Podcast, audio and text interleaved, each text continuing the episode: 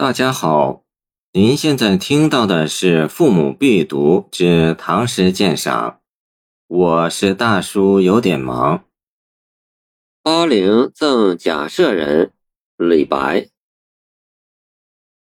贾生西望忆京华，乡浦南迁莫怨嗟。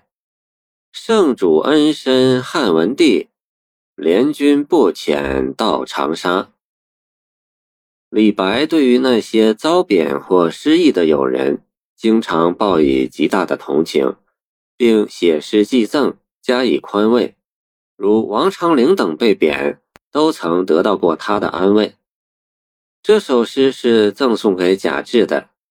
贾至字幼林，洛阳人，是与李白差不多同时的一位诗人和散文家。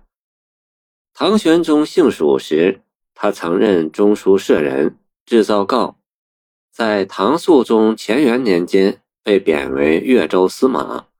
越州即今湖南省岳阳市。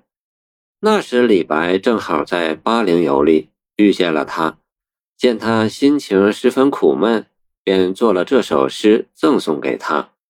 诗中依然以他未贬前的官衔尊称他贾舍人。唐人作诗常常喜欢把历史上与现实中有同样遭遇的人联系在一起。因西汉的贾谊是洛阳人，能文，曾被贬长沙太傅，而贾至不仅与他同姓，而且也是洛阳人，也擅长作文。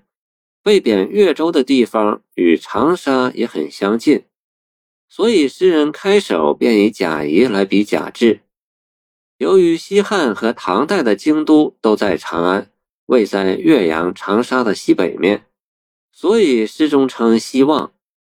而贾谊、贾至本来都是朝中京官，都是由京城被贬而出，但又时时关心朝政的状况，所以诗中又用上了忆京华三字。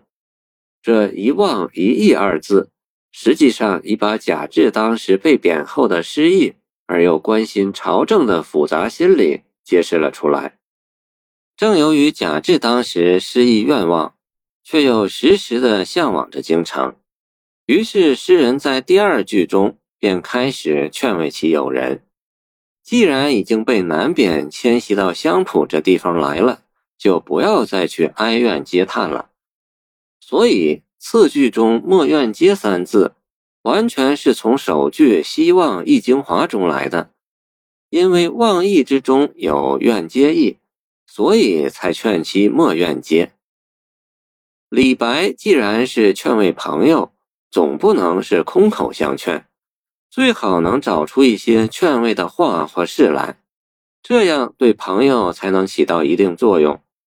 于是诗人想到，贾至虽然被唐肃宗贬至岳阳，但岳阳毕竟在长沙的北面，距离京城至少要比长沙近些。从这一点上来说，唐肃宗还不算太薄情，他至少没像汉文帝那样把贾谊贬到长沙。